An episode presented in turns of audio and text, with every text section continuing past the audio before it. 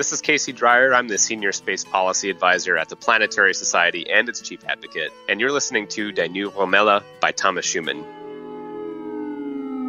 Here comes the sun, doo-doo-doo-doo. Here comes the sun, and I say, it's all right.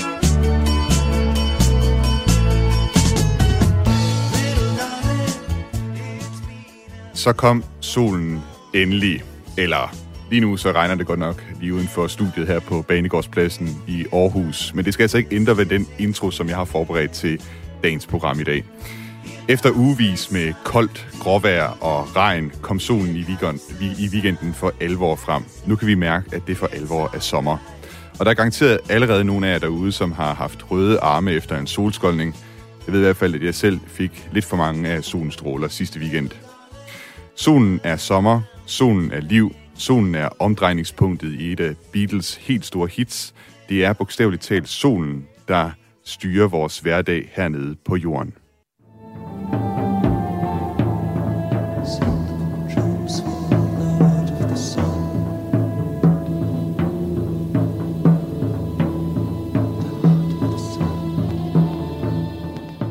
Men solen er også lunefuld. Kig på den for længe, og du bliver blind. Glem solcremen, når du bliver rød. Uden jordens ozonlag og magnetfelt vil solens U V-stråler og solvinden rive cellerne i alt liv på jorden i stykker. Og solstormen kan smadre elektronik, og en dag vil solen blive så varm, at den koger jordens oceaner væk. Som barn havde jeg selv et tilbagevendende mareridt. Jeg faldt ned gennem det sorte verdensrum ned mod solen, og solen var en stor, gul skive, og når jeg ramte den, druknede jeg i den ved masse.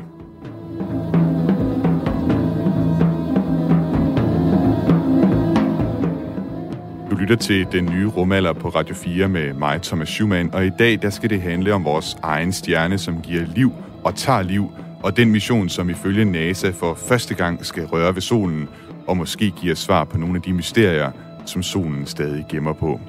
Velkommen til.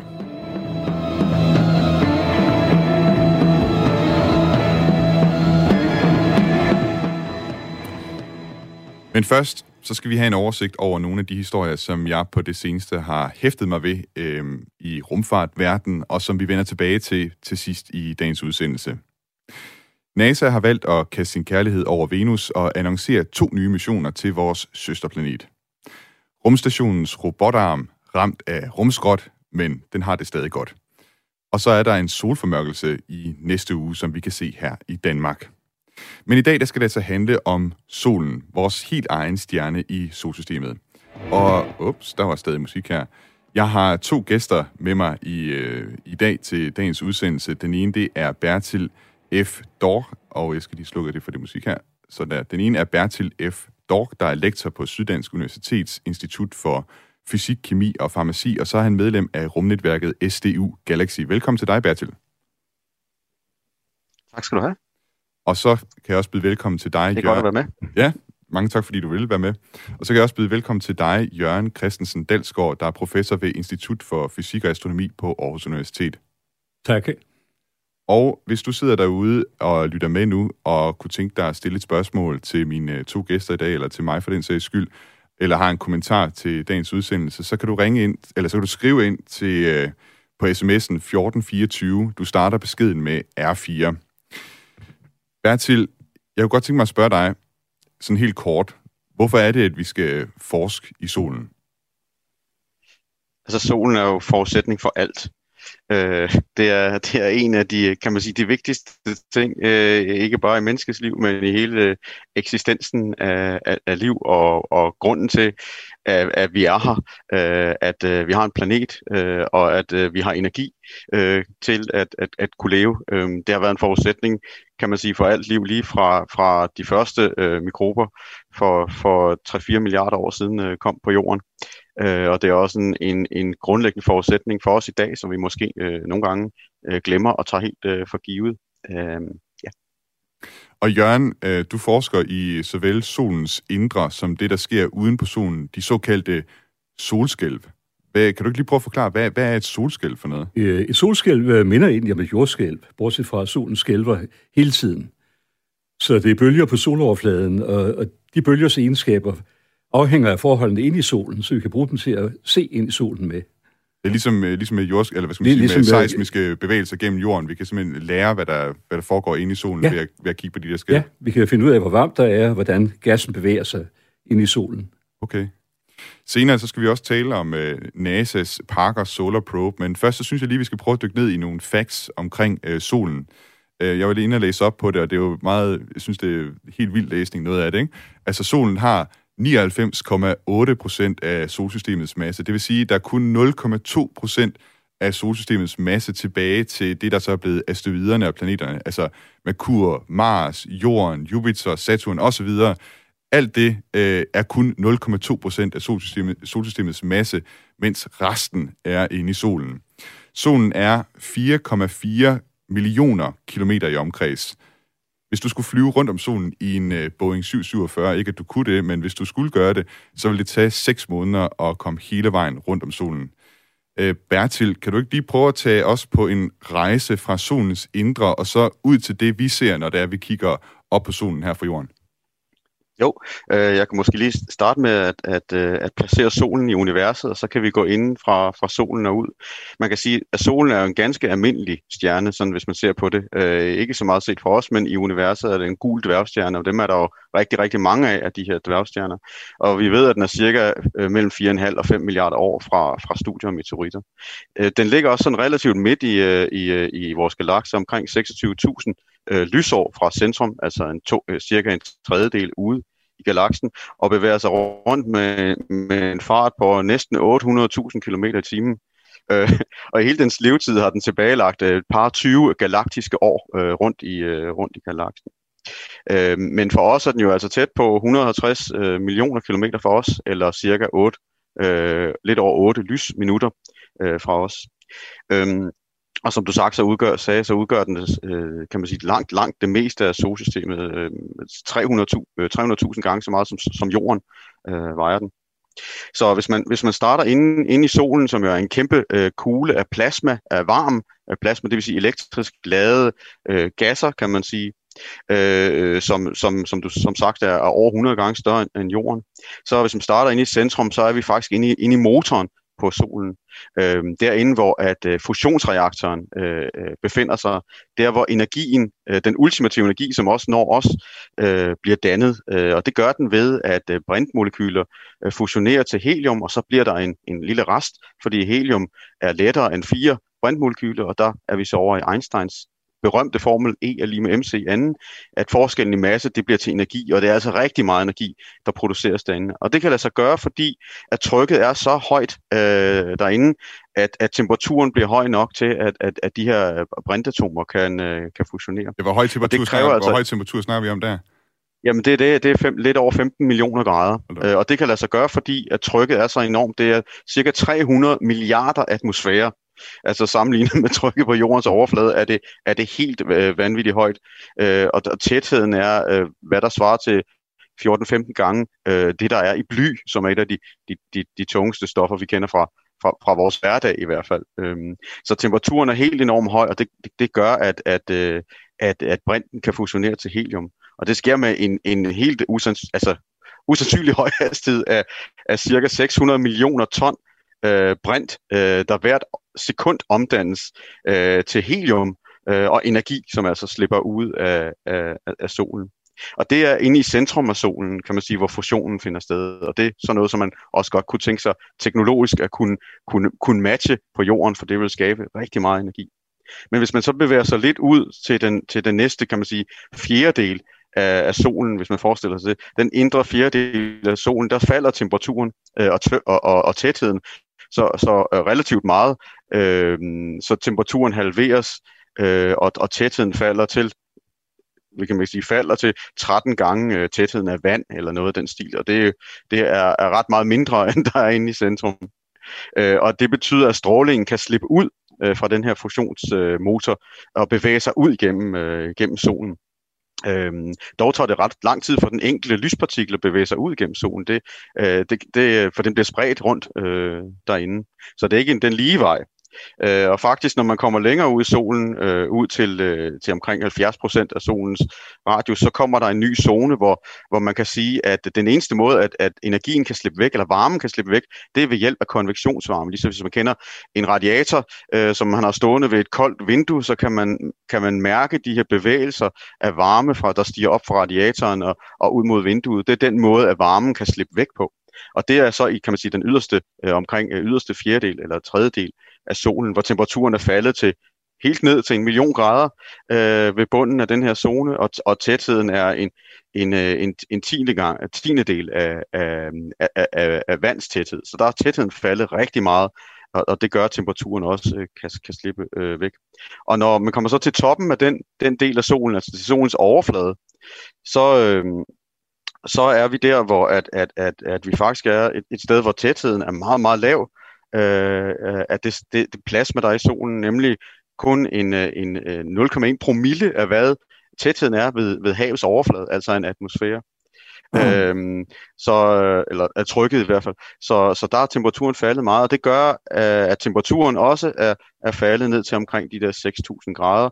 Og så, så sker der så det, at energien kan undslippe ud, Øh, strålingen, som er genereret i centrum, kan undslippe ud i det meget kolde øh, univers, hvor vi jo har den her øh, næsten øh, nulpunktsstråling. Øh, og det sker i et lag, som kaldes fotosfæren, fordi det der, lyset kommer fra. Og den er ikke mere end et par hundrede kilometer tyk. Øh, altså noget, som vi kan sammenligne med afstande, som vi er vant til at tilbagelægge, måske lige når det ikke er corona, og vi kan komme ud og rejse, øh, så, så er det den type afstand, vi bevæger os over øh, på jordens overflade. Det er tykkelsen af det yderste øh, lag af, af solen, solens overflade, om man vil, hvorfra fra lyset kommer.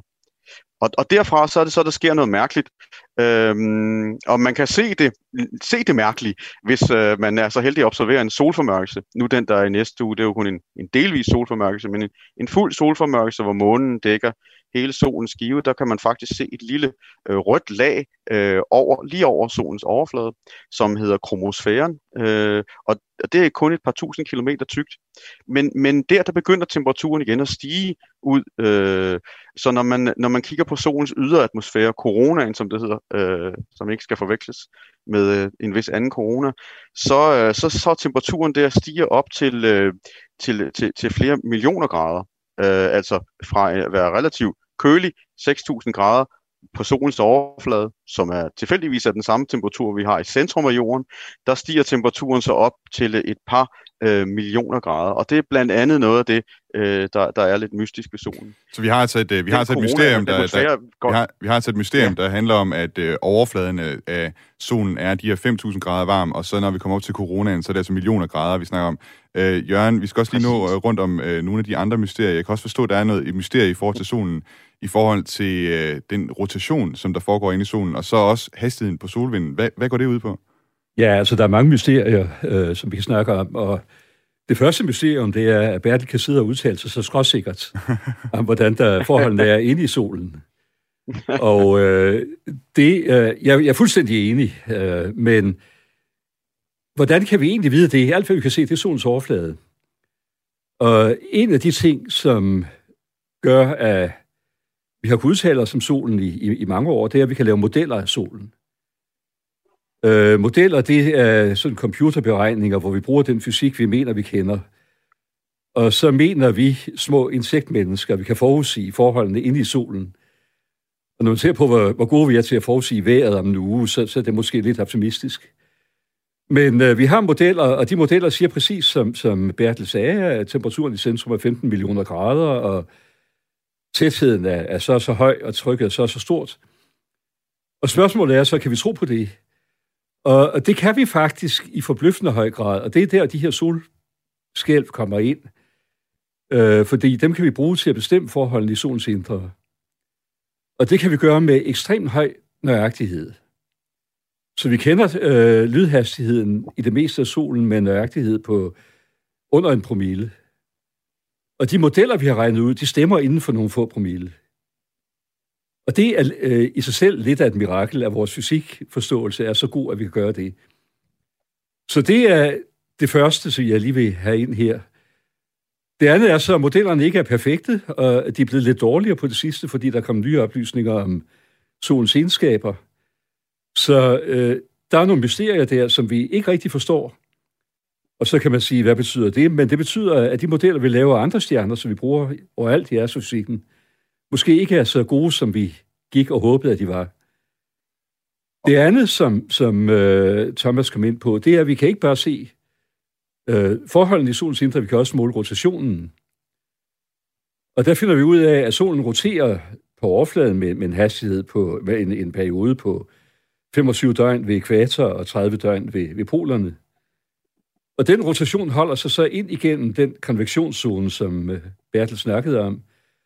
Og så i bunden af konvektionszonen går, no- går rotationen over til at være næsten konstant, og lidt lavere, end den er på overfladen.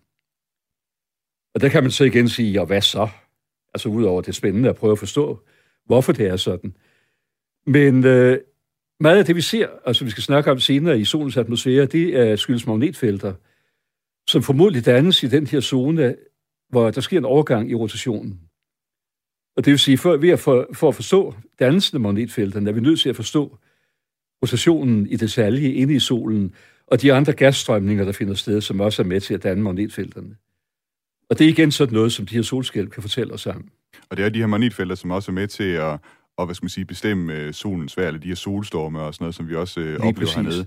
Og øh, en af de missioner, som, øh, som er særlig interessant lige for tiden, det er den øh, mission, som NASA øh, for et par år siden øh, sendte afsted, og den kommer vi nemlig ind på senere, men først, så tænker vi lige, øh, før vi kaster os over den mission, så tænker jeg, vi lige skulle høre, hvordan en af mine yndlings science fictions forfattere tilbage i nitten treoghalvtreds forestillede sig en bemandet rejse til øh, solen. I Ray Bradburys science fiction novelle Solens Skyldne Æbler, der rejser besætningen på rumskibet Prometheus helt ind til solen for at tage en bid af den med sig tilbage til jorden. Og jeg har lavet et øh, lille klip, en dramatisk oplæsning af en af scenerne i Solens Skyldne Æbler, som kan siges at være lidt en refleksion over, hvor svært det er at sende mennesker eller rumsonder for den sags skyld ind til solen. Temperature one thousand degrees Fahrenheit. The captain stared from the huge dark lensed port, and there indeed was the sun, and to go to that sun and touch it and steal part of it forever away was his quiet and single idea. Temperatur fem hundrede grader Celsius. Kaptajnen stirrede ud af det vældige, sværtede koøje, og der var solen virkelig, og at flyve op til solen og røre ved den, og stjæle en del af den, var hans stille og eneste idé. I dette rumskib var det køligt fint formet, og det koldt praktiske forenet. Gennem korridorer af is og mælkerin blæste ammoniakvinter og stormende snifnuk. En hver gnist fra denne vældige arne, der brændte derude, på den anden side af skibets barkede skrov. En hver lille brand, der kunne trænge igennem, ville finde vinteren slumrende herinde, som alle februars koldeste timer. Any small fire breath that might seep through would find winter, slumbering here like all the coldest hours of February. Temperatur tusind grader. Vi falder, tænkte kaptajnen. Like a snowflake into the lap of June. Vi falder som et snefnug i junis skød. I julis varme og augusts brændende vanvittigt hede dage. tre tusind degrees Fahrenheit. femten hundrede grader Celsius. Under snemarkerne brølede maskiner. Kølesystemer pumpede ti tusind kilometer i timen ind gennem isbrændende kvælers lange ledninger. to tusind grader Celsius. Middag, sommer, juli. to tusind fem hundrede grader Celsius. Og til sidst talte kaptajnen med alt denne rejses stilhed i sin stemme. Now we are touching the sun. Nu rører vi ved solen. Deres øjne var som smeltet guld ved tanken. tre tusind fem hundrede grader. Det var mærkeligt, hvordan et mekanisk termometer kunne lyde ophidset, selvom det kun havde en udtryksløs stålstemme. Hvad er klokken, var der en, der spurgte. De måtte alle sammen smile, for nu var der kun solen og solen og solen. Den var over hele horisonten i alle retninger. Den brændte minutterne, sekunderne, timeglassene, ugerne. Den brændte altid og evighed bort. Den brændte øjenlågene, den mørke verdens serum inde bag nethinden. Den skjulte hjerne, og den brændte søvnen op og de søde minder om søvn og køligt tusmørke.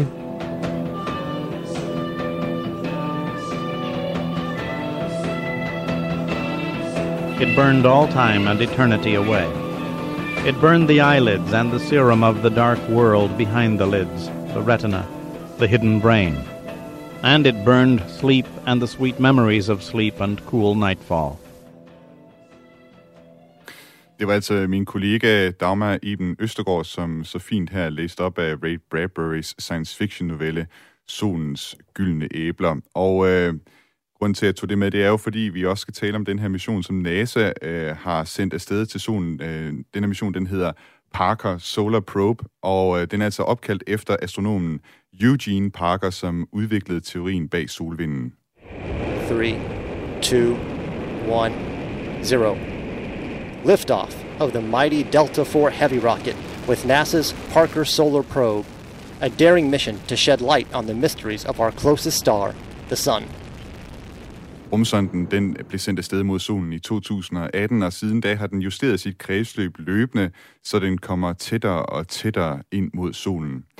NASA's Parker Solar Probe er den rumsonde, som er rejst tættest på solen nogensinde, og når den kommer allertættest på solen i tyve fireogtyve, vil den blot være seks komma fire millioner kilometer fra den glohede kugle.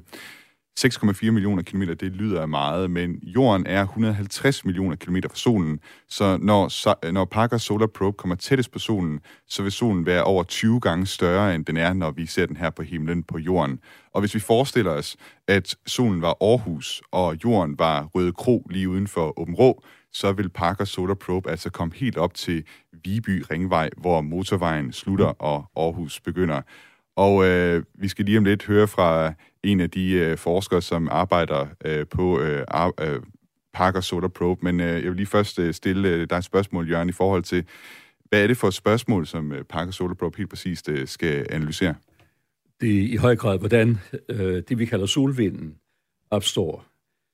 At solvinden, som faktisk blev fundet af Eugene Parker i halvtredserne, er en udstrømning af, af gas og partikler fra solen med, med meget store hastigheder, som skyldes øh, den meget varme korona, som øh, Bertel snakkede om, altså den her gas på, med en temperatur på flere millioner grader øh, uden omkring solen.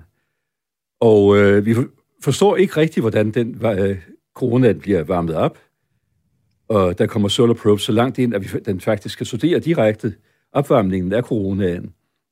Og dermed kan vi så også begynde at forstå, hvordan øh, den her udstrømning af solvinden sker, og også hvordan den så kan få tæt til soludbrud, som vi sikkert også skal snakke om senere. Hmm. Og øh, Bertil, øh, det er en mission, som du også øh, følger meget med i. Hvad, hvad er du spændt på at, at lære ved, ved den her mission? Jamen, det, det jeg er spændt på at, at, at lære blandt andet, det er jo, altså, øhm, hvor meget havde Parker ret i, i sin teori, øh, og hvor meget, hvad er det, der ligesom er, kan tilføres øh, hans teori, fordi at han har, har haft nogle meget gode forklaringer på, at der overhovedet var en solvind, men, men det vi jo ser, det er, at der faktisk er to. Øhm, og hvordan er det, de drives øh, forskelligt, og den her mission kommer meget tæt på, øhm, selvfølgelig ikke ned og røre, seks millioner kilometer er stadig en vis afstand, øhm, men den kommer jo meget tæt på, øh, og, øh, og dermed så får den også meget mere, øh, kan man sige, bedre udsyn øh, til solen og til detaljerne på solen, og hvor vi kan gå ind og kigge på, øh, hvad er det egentlig, der driver øh, de her typer, to typer solvind øh, nede i, øh, i overfladen. Øh, altså, hvad er magnetfelternes struktur dernede øh, ved, ved kilden? Kan vi finde den mekanisme, der er med til at accelerere øh, de her partikler, som er i, i solvinden? Jørgen, du sad og rystede lidt øh, på hovedet herovre, imens. Øh, ja, altså det er et spørgsmål om, hvad, hvad Parker Solar Probe egentlig skal gøre. Den skal jo ikke tage billeder af solens overflade fra den der meget tætte afstand. Det kan man simpelthen ikke, fordi man kan ikke have et kamera, der stiger ud øh, i, gennem en meget, meget varm dæksel. Så den kan lave lokale målinger af forholdene i solvinden, øh, magnetfelterne og partikeltætheden og partikelfordelingen. Og så kan den tage billeder til siden, der, så vi tager billeder af solvinden på vej væk fra, fra solen. Øh, for at tage billeder af soloverfladen tæt på, der skal vi jo snakke med en anden mission, som er E S A's Solar Orbiter. Og det kan vi måske komme tilbage til senere. Den kommer vi nemlig øh, også ind på senere, men øh, vi skal lige om lidt her have nogle Radio fire nyheder, øh, og når vi så vender tilbage efter dem, så skal vi høre fra Arik Posner, eller Arik Posner, han er faktisk øh, fra Universitetet i Kiel, som er pro, pro, øh, program scientist på øh, den her NASA-mission øh, Parker Solar Probe. Og så kommer vi altså også øh, lidt ind på E S A's Solar Orbiter, som du har en lille aktie i, Jørgen. Øh, men det er altså efter, at vi lige har haft øh, fire minutters Radio fire nyheder.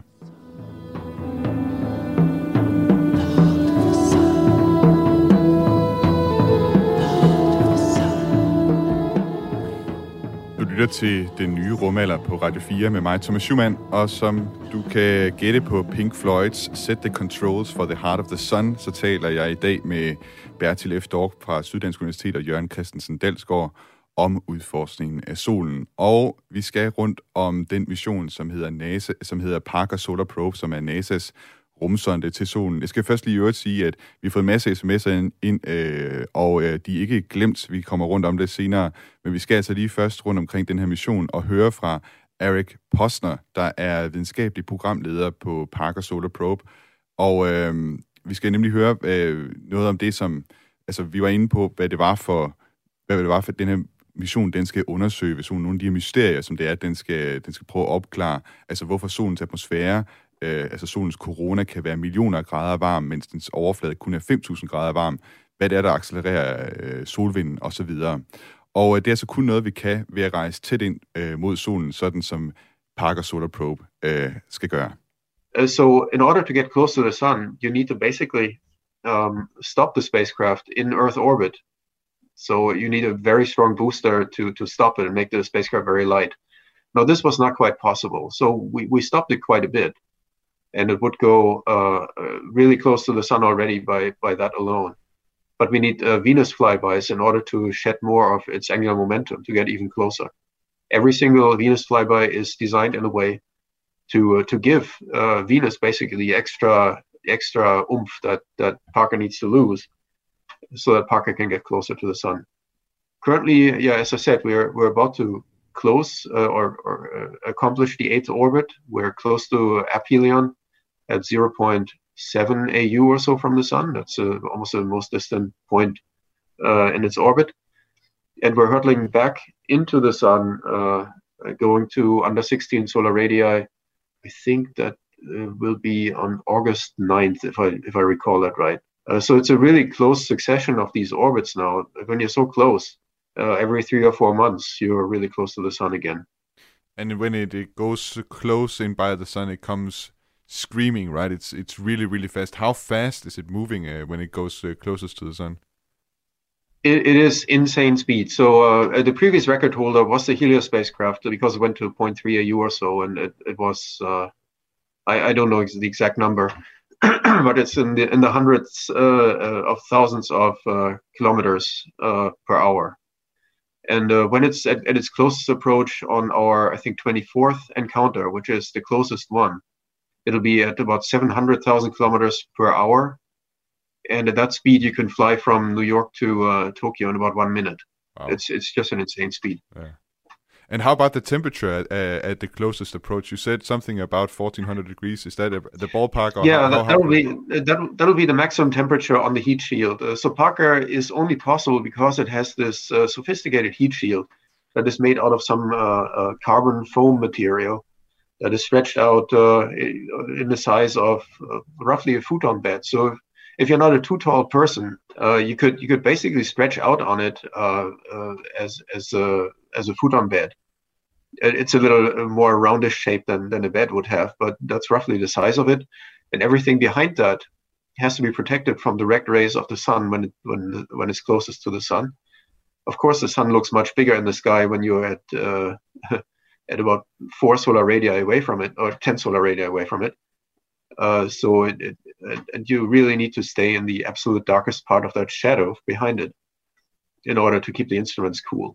We were actually surprised that it works so well. So during the first encounters, uh, we found that the instruments, uh, they all almost needed uh, heaters on because they were so well protected by the heat shield, even at closest approach. Altså lige for at opsummere, hvad Arik Posner han her forklarer, det er, at Parker Solar Probe er i kredsløb, så den svinger forbi Venus og kan bruge planetens tyngdekraft til at justere banen tættere og tættere ind mod solen. Lige nu er rumsonden i gang med sit ottende kredsløb omkring solen, og den falder altså lige nu ned mod solen og vil flyve tættest forbi en gang i august ved næste omløb. Ved kredsløb nummer fireogtyve, der kommer Parker Solar Probe aller tættest på, og der vil den flyve med omkring syv hundrede tusind kilometer i timen. Med den hastighed, så kan man altså tilbagelægge turen fra New York til Tokyo på omkring et minut. Rumsondens varmeskjold vil opleve temperaturer op mod fjorten hundrede graders varme, og rumsonden bliver simpelthen nødt til at gemme sig i det her varmeskjolds skygge for ikke at smelte, og faktisk har skjoldet virket så godt, siger Arik Posner, at det næsten blev for koldt for instrumenterne. Øh, de er jo brugt til at lave de der rumsonder, må man sige, øh, NASA.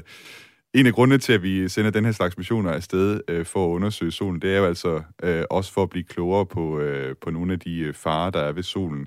Øh, vi skal lige høre først, altså der er en anden mission, som vi ikke har været inde om øh, så meget endnu, men øh, Jørgen, du øh, har også en lille aktie i den her E S A's øh, Solar Orbiter, som øh, altså det europæiske rumfartagenturs Solar Orbiter, og du øh, arbejder med et instrument, der hedder F I ombord på, ja. på den. Hvad, hvad går det instrument ud på? Altså, F I, F I skal måle solskælv, og det har vi gjort før, men, men det, der er nyt med øh, Solar Orbiter, udover at den kommer tættere til solen end, end øh, andre missioner, bortset fra Parker Solar Probe, det er, at den kommer i en bane, sådan at den kan se hen over solens poler.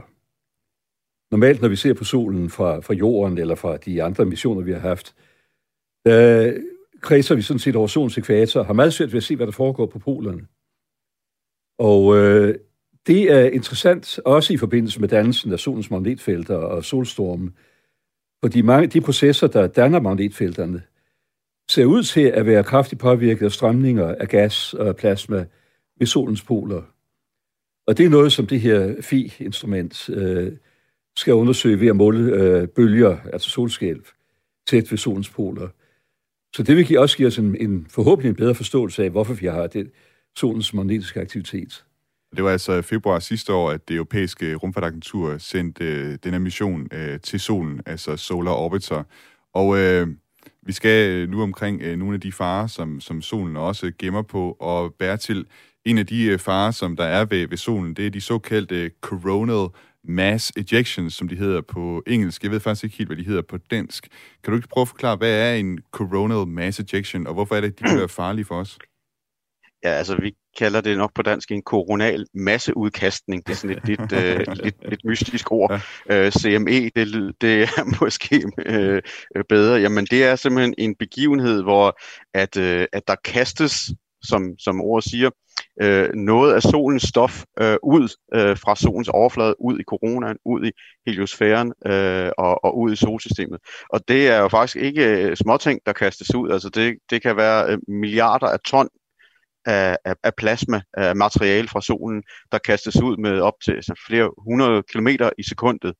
Øhm, og det er jo elektrisk ladet øh, skyer, det bliver til, som bevæger sig ud i, øh, ud i solsystemet, når, når det sker. Altså baggrunden er, at der sker øh, øh, eksplosioner, for eksempel, på solens overflade, øh, så de er relateret til det, der også kaldes flares øh, på, på solen, som også er nogle voldsomme begivenheder, der har en magnetisk natur øh, og, og opstår på grund af, af, af den magnetiske energi, der udløses og bliver til bevægelsesenergi. Så, så der er en relation mellem de her øh, koronale masseudkastning, C M E'er, og de såkaldte øh, de flares, som er også nogle begivenheder, der, der lige pludselig flager op, som det man kan sige, på solens overflade, hvor temperaturen kan være flere millioner grader øh, også, øh, og, og det kan man sige er nogle magnetiske strukturer, der stå, stikker op over overfladen, øh, op i, i, i kromosfæren, altså foregår i den, øh, den yderste atmosfære. Bertil, vi har, at, at, ja. Bertil vi, har, vi har et spørgsmål her fra Axel fra Frederikshavn, ja. Der spørger, hvor realistisk øh, det er at tro, at solen kan forårsage et såkaldt globalt E M P-udbrud i vores levetid, og hvordan man skal forholde sig til det, hvis det skulle ske, hvilke konsekvenser det vil få på længere sigt. Altså nu taler du her om magnetisme blandt andet og sådan noget, ikke? Er det sådan noget der, man skal være opmærksom på, altså elektromagnetiske pulser, som øh, Axel her, han øh, skriver om, i forbindelse med, med C M E'er? Ja, altså det, det kender man jo faktisk til i historisk tid i altså flere tilfælde af, øh, øh, både i, i nyere, øh, sådan, det kan man sige, svarende til den teknologiske tidsalder, vi er i nu, har der været den type af begivenheder på, på solen, som har, har forårsaget elektromagnetiske forstyrrelser øh, helt ude øh, i jordens, øh, jordens bane. Og også tilbage i attenhundredetallet har man registreret sådan nogle, og de har forskellige størrelse. Øh, øh, de her typer af begivenheder, nogle af dem kan være så voldsomme, at det kan påvirke os relativt meget. Jo voldsommere det er, desto sjældnere er de heldigvis, øh, heldigvis også. Øh, så, så dermed så, så, så kan man sige, så er man måske reddet af, af sandsynlighed, men, men det er rigtigt. Der, der er en sandsynlighed for, at der kan opstå øh, sådan nogle elektromagnetiske pulser øh, på jorden. Om, og de globale af dem, det er jo så de sjældneste af dem, det kræver øh, mest energi. Der var jo faktisk et uh, tilfælde tilbage i atten nioghalvtreds, hvor jorden blev ramt af en af de værste solstorme, som mennesker har været vidne til, den såkaldte Carrington-begivenhed. Sols, den her solstorms elektromagnetiske spænding, den ødelagde simpelthen telegrafmaster, og overalt på jorden, der kunne man se nordlys. Og nordlyset, det var så kraftigt, at uh, man siger, at folk de kunne læse avisen om natten ved det her lys. Der var en uh, avis i Washington, der skrev sådan her om det, de så på himlen, de, uh, himlen i de dage. Vivid arrows of light of most exceeding brilliancy shot up from the whole northern horizon, and retreating would again shoot higher and higher until they covered the whole sky. This continued to grow darker, first to scarlet, then to crimson, and finally to the blood-red-like appearance of an immense conflagration. Jørgen, hvor slemt ville det være for os hernede på jorden i dag, hvis det var, at vi blev ramt af sådan en Carrington-begivenhed? Det kunne være meget, meget slemt. Der er flere forskellige ting, der kunne ske. For det første vil vores satellitter være meget udsat for øh, ødelæggelse på grund af de part- partikelstråling, der vil komme. Og vi er jo meget, meget afhængige af satellitter nu til navigation og kommunikation. Og simpelthen vores G P S, for eksempel, det, i vores, vores, vores telefoner. Vores G P S kunne blive slået i stykker, ja, ja, simpelthen. Ja. Øh, på jordoverfladen er det lige så galt, fordi øh, det, der sker, det er de varierede magnetfelter, som dannes på grund af de her solstorme. Inducerer strømme i, i ledningerne, i højspændingsledningerne. Det er jo det, der satte ild til telegrafstationerne i, i, sidste, i attenhundredetallet. Men nu har vi jo et meget højt udviklet elektricitetsnet, som er afhængig af transformatorer. Og hvis man inducerer sådan en strøm, så kan den brænde transformatorerne af, og så står vi lige pludselig uden strøm. Og det vil tage lang tid at få det genopbygget. Så, så vi er, er meget udsat, hvis der kommer sådan et udbrud. Jeg kom til at tænke på, at det er sådan noget med, at hvis der kommer sådan et udbrud, så skal vi skynde os at få telefonerne op af lommerne, eller så brænder de sammen i lommen på os. Ja, så det er nok det mindste af det. Men, men det vi jo skal gøre, det er, at vi skal skynde os at, at, at lukke for, for strømforsyningen. Og, og sikre at afbryde forbindelsen til, til transformatorer for eksempel, og få satellitter i en eller anden form for tilstand, hvor de er mindre følsomme over for den påvirkning. Så, så vi er meget øh, afhængige af at kunne lave en god forudsigelse af, at sådan en storm er på vej. Bertil, jeg kan se, at du, du markerer også. Øh... Ja, men det er også for at fylde lidt ud omkring farerne her, fordi vi ved jo, at den type fænomener opstår. Så det historisk er opstået, det peger på, at det kommer til at opstå igen. Øh, det er jo rigtig svært at forudsige, og det kan man sige også en af de grundlæggende mysterier, det er, hvordan er det, at det her sker, og hvilken periodicitet er der i det. Men for, for mennesket, kan man sige, hvor vi er i en digital æra, øh, er det jo, altså, kan det være meget svært at genstarte øh, samfundet efter sådan en begivenhed, hvis man ikke har taget højde for at have mange kopier øh, af alt det digitale, som vi gemmer. Vi kan bare forestille os vores familiebilleder, der ligger i clouden et eller andet sted hos øh, en, en udbyder. Hvis det ryger, det er ikke til at skabe igen. Så nogle gange kan det måske være godt også at have en fysisk kopi i virkeligheden, hvis man skal sikre sig fuldstændigt øh, imod sådan nogle ting, som, som, som kommer til at ske. I tilfælde af solstorm, så altså sørg for at have en, en fysisk kopi. Vi har rigtig mange sms'er, der tikker ind her. Jeg synes næsten lige, vi skal prøve at tage nogle af dem øh, her. Clausen spørger her, er Solens og Jupiters indre rotation sammenlignelig i og med, at en fast kerne siges at findes i begge? Jørgen, det tænker jeg næsten, du skal prøve at svare på. Ja, altså for, øh, de, de er sammenlignelige, øh, i hvert fald i den ydre del af Jupiter. Og det er rigtigt, at Jupiter formodentlig har en fast kerne. Det har solen ikke. Altså, solen er, er en plasma hele vejen ind til øh, centrum, uanset at, at tætheden er et hundrede og halvtreds gange så høj som vand. Og, og det skyldes simpelthen, at alle atomer inde i solen er slået i stykker, sådan at det er atomkerner og elektroner, der bevæger sig rundt. Men altså, vi ser strømninger i, i, i solens atmosfære, som minder om noget af det, vi ser i, i jorden, i uh, Jupiters atmosfære. Og en forskel er, at Jupiter roterer meget, meget hurtigere i et passende mål, end, end solen gør. Men øh, vi kan lære meget om, om solen ved at studere Jupiter og omvendt. Der er også en øh, lytter her, Daniel, der skriver ind øh, omkring, øh, altså han, han spekulerer lidt i forklaringen om, hvad skal man sige, om kernen igen af solen. Øh, kan man forestille sig, at solen i dens kerne er et absolut vakuum, og at Det er rummets hydrogen, der på grund af højere tryk skaber en friktion, der giver en glødende overflade. Bertil, den får du lov at prøve at svare på. Tak skal du have. øh, det, nej, det vil jeg umiddelbart svare. Det, det tror jeg ikke, jeg kan forestille mig, øh, at, at der er. Jeg tror, at øh, vi ved relativt meget om, om, om kerneprocesser og om øh, fusion. Selvom det ikke er, er lykkedes at skabe en sol her på jorden, så forsøger man faktisk på at, øh, at eftergøre den proces. Så man ved, man ved relativt meget om det, så, så det vil jeg umiddelbart tro er, ikke er sandsynligt. Jørgen, du markerede også. Ja, det gjorde jeg, fordi... Øh... Der har faktisk været forslag, ikke helt i den her retning, om hvordan solens kerne så ud. Et af forslagene var, at der var et sort hul i midten af solen. Og det kunne forklare nogle fænomener, som, som vi havde svært ved at forstå dengang. Øh, der må jeg så sige, at nu kan vi ved hjælp af de her solskæl faktisk måle forholdene, så nøjagtigt vi, øh, vi kan sige, at det kan ikke være tilfældet. Det er ikke bare vores modeller, der siger det, det er også direkte målinger af forholdene i solens indre. Bertil, du øh, markerer også, du har hånden op. Øh... Jamen, det relaterer både til det her spørgsmål og det andet om Jupiter. Man kan sige, en af de ting, som er med, med, med solen i forhold til Jupiter, det er, jeg, jeg tænker, at vi ved faktisk en del mere om, hvordan solen ser ud ind i, om vi for eksempel gør øh, og, om Jupiter. Begge genererer deres, et magnetfelt selv, øhm, men, men Jupiter har ikke øh, de her øh, skælv på samme måde, så Jørgen kan ikke øh, lave de her målinger, der kan fortælle os om øh, lige så nøjagtigt, hvordan at det ser ud inde, inde i Jupiter. Så det er faktisk jo en af de spændende forskelle, øh, der er mellem de to øh, objekter.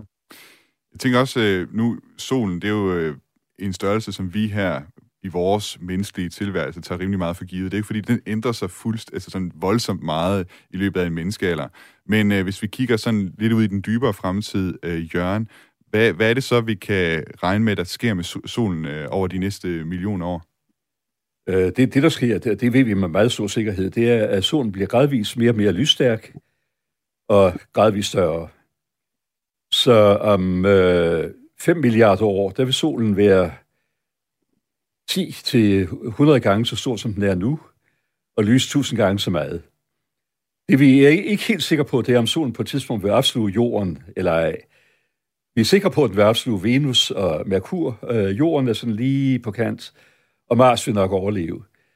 Så altså, der sker en gradvis øh, opvarmning, øh, global opvarmning i, i, i stor stil, alene på grund af den måde, som solen udvikler sig på. Og det kan vi igen sige ud fra vores fine modeller, det er så en ting. Det andet er, at vi kan studere stjerner med samme egenskaber som solen, bortset fra de ældre. Og det vil sige, at vi kan simpelthen finde en serie stjerner, der, der svarer til solen i forskellige aldre, op til det her punkt, hvor solen bliver hundrede gange så stor, som den er nu. Og dem kan vi også studere ved hjælp af stjerneskælv. Okay. Så, så vi har ret godt styr på, faktisk, hvordan, hvordan solen, solen udvikler, udvikler sig. sig. Ja. Ja. Jeg har hørt noget med, at øh, om en million års tid, der vil solen være så varm, at oceanerne på jorden vil begynde at, at koge væk. Øh, jeg ved ikke, om det har noget på sig. Øh, en million er måske øh, lidt kortere. Der tror jeg nok snart, det er også selv, der får, okay. får sagt det. Ja. men, men altså over en tidsskala på, på en, en milliard år, der, ja. der vil øh, jorden, uanset hvad, være ubeboelig. Uanset hvad, hvis man øh, har planer på menneskehedens øh, meget, meget lange fremtid, så er det mere at komme, komme afsted en gang i fremtiden, hvis det er, at øh, menneskeheden skal overleve. Ja, altså der er nogen, der faktisk har foreslået, at man i stedet for at kunne flytte jorden længere væk fra solen. Ja. Øh, og det kan faktisk lade sig gøre ved at sende asteroider forbi sol, øh, jorden med passende mellemrum, og så gradvist øge jordens baneradius. Øh, men øh, jo, et eller andet skal ske på den tids- tidshorisont. Nu øh, vi skal så, så småt til at runde øh, solen af her øh, i den her omgang og forbi nogle af de andre historier, som jeg har øh, lagt mærke til her på det seneste inden for, for rumfartens verden. Jeg vil bare lige give nogle øh, enkelte science fiction anbefalinger til dem, som er interesseret i, øh, i science fiction om solen. Altså vi hørte jo Ray Bradburys øh, Solens Skyldne Æbler øh, tidligere i udsendelsen. Jeg kan ellers anbefale også den film, der hedder Sunshine, som måske ikke er så videnskabeligt korrekt, men som handler om en... Øh, besætning, der rejser til solen for at genstarte den. Jeg synes, den, den skildrer solen, altså solen som sådan et, et væsen, eller hvad skal man sige, den her, den her kraftige op imod. Det gør den meget godt, selvom videnskaben måske ikke er alt for, alt for stærk i den.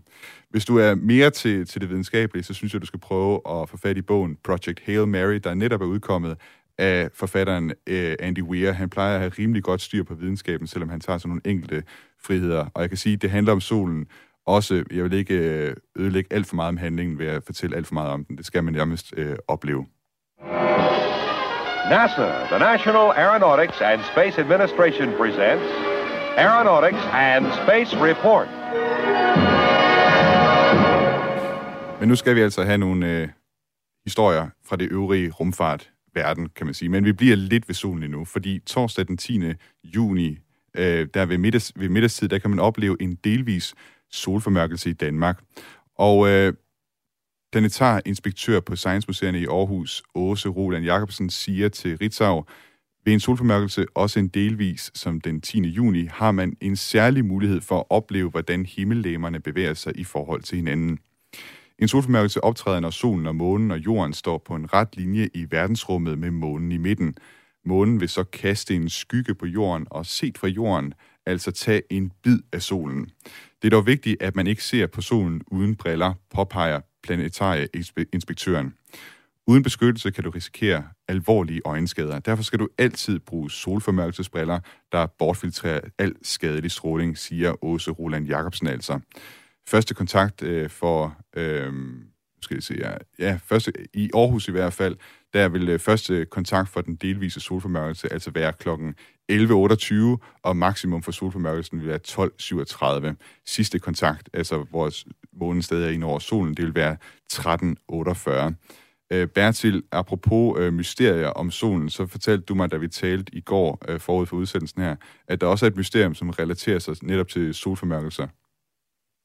Ja, jamen det, det er jo øh, relativ, det er et relativt nemt øh, øh, kan man sige, øh, mysterie at forstå, fordi det der er jo øh, lidt, lidt mystisk, hvis man kigger på måner, øh, om andre planeter øh, og, og, og på vores egen. Øh, vi har en meget stor måne, og kan man sige... Øh, Hvis solformørkelser burde jo egentlig øh, statistisk set ikke rigtig kunne op, øh, opstå på den måde, som vi kender det, hvor, må, hvor en måne dækker lige præcis hele solskiven. Altså sagen er, at coronaen rundt om solen, den er, den er mange, mange gange lyssvagere end, end, end solens overflade, så, så overfladen skal dækkes helt, før at man kan se den her corona. Men det er sådan, at, at lige tilfældigvis øh, her på jorden og med månen den dag i dag, så er, er månen, den er godt nok fire hundrede gange mindre end solens overflade, men til gengæld er den fire hundrede gange tættere på end solen, og det gør, at øh, geometrisk, så passer det lige tilfældigvis præcis med, at månen kan dække øh, solens overflade, når vi får en, en, en fuld solformørkelse, så vi kan se den her smukke corona. Men, men månen har ikke altid været i den afstand. Øh, øh, tilbage i tiden, da månen blev dannet for øh, milliarder år siden, så var månen tættere øh, på, på jorden, og i fremtiden øh, bevæger den, øh, vil den være længere væk. Den bevæger sig væk med størrelsesorden nogle centimeter øh, om året, og på den måde så i, i frem, en gang i fremtiden om hundrede tusind år, øh, vil det ikke være muligt at få en, en, en, en fuldstændig solformørkelse.